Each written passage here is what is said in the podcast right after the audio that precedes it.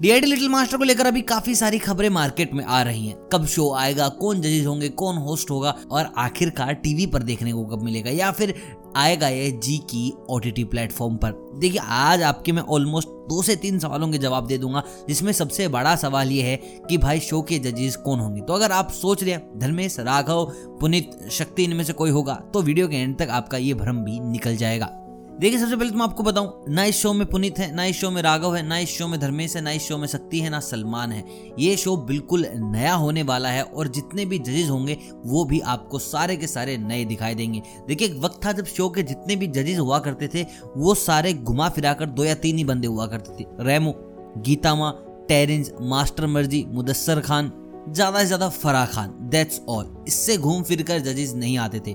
देखिए धीरे धीरे फिर शिल्पा शेट्टी बहुत ज़्यादा एक्टिव हुई डांस शोज़ में। मलाइका अरोड़ा, अभी बहुत बार आप देखते होंगे, नोरा भी आपको एज ए जज नज़र आती है। लेकिन डीआईडी लिटिल मास्टर में ऐसा बिल्कुल भी नहीं होने वाला। डीआईडी लिटिल मास्टर में दिखेंगे आपको बिल्कुल नए चेहरे जज के रूप में। लेकिन ये चेहरे बिल्कुल भी नए नहीं है। तो सबसे पहला जो नाम इस शो के लिए आया है, वो है वर्तिका का।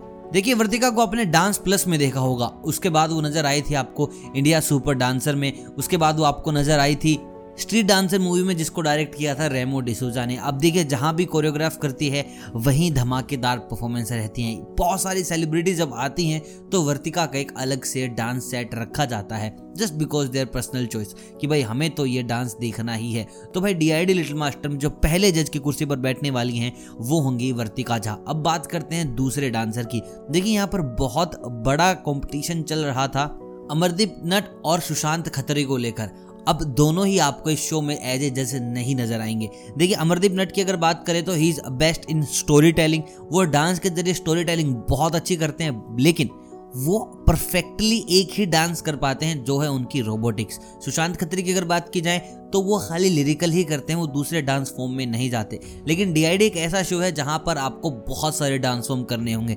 आपको कुछ भी चैलेंज मिल सकता है, जिसको लेकर शो में आपको दिखेंगे पोल पोल को आपने बहुत बार एज ए मेंटोर देखा होगा रियलिटी शोज़ में और बहुत सारे सीज़न जीत चुके हैं। धर्मेश के बेस्ट फ्रेंड भी हैं और जब डीआईडी सीज़न आता है या फिर डांस प्लस का कोई सीज़न आता है, वहाँ एक बड़े जज को असिस्ट भी करते हैं। हर बार धर्मेश को ही करते हैं डांस प्लस में, लेकिन खुद की भी काफ़ी अच्छी अकेडमीज वो अभी चला रहे हैं। तो दूसरे जज आपको दिख सकते हैं, इसमें पॉल और तीसरे जज की अगर बात करें तो वो होंगे राहुल शेट्टी। देखिए, राहुल शेट्टी को आपने अभी बहुत ज़्यादा एक्टिव देखा होगा। रेमो का जो गाना आया था, वो भी उन्होंने कोरियोग्राफ किया था।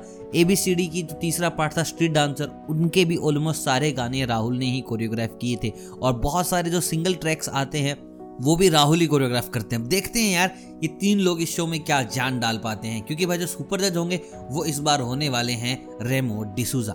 दादा, यानी कि हमारे मिथुन भाई दूसरे शो में बिज़ी है, उसकी भी वीडियो ज़रूर बनाई जाएगी, बाकी कमेंट करके बताएँ कि आपको इस शो के जज कैसे लगे। वीडियो अगर पसंद आए वीडियो को लाइक ज़रूर कीजिएगा, और हाँ कमेंट करके बताइएगा कि आपका फेवरेट जज इस बार कौन होगा। मिलता हूँ कल, तब तक आप सभी को अलविदा।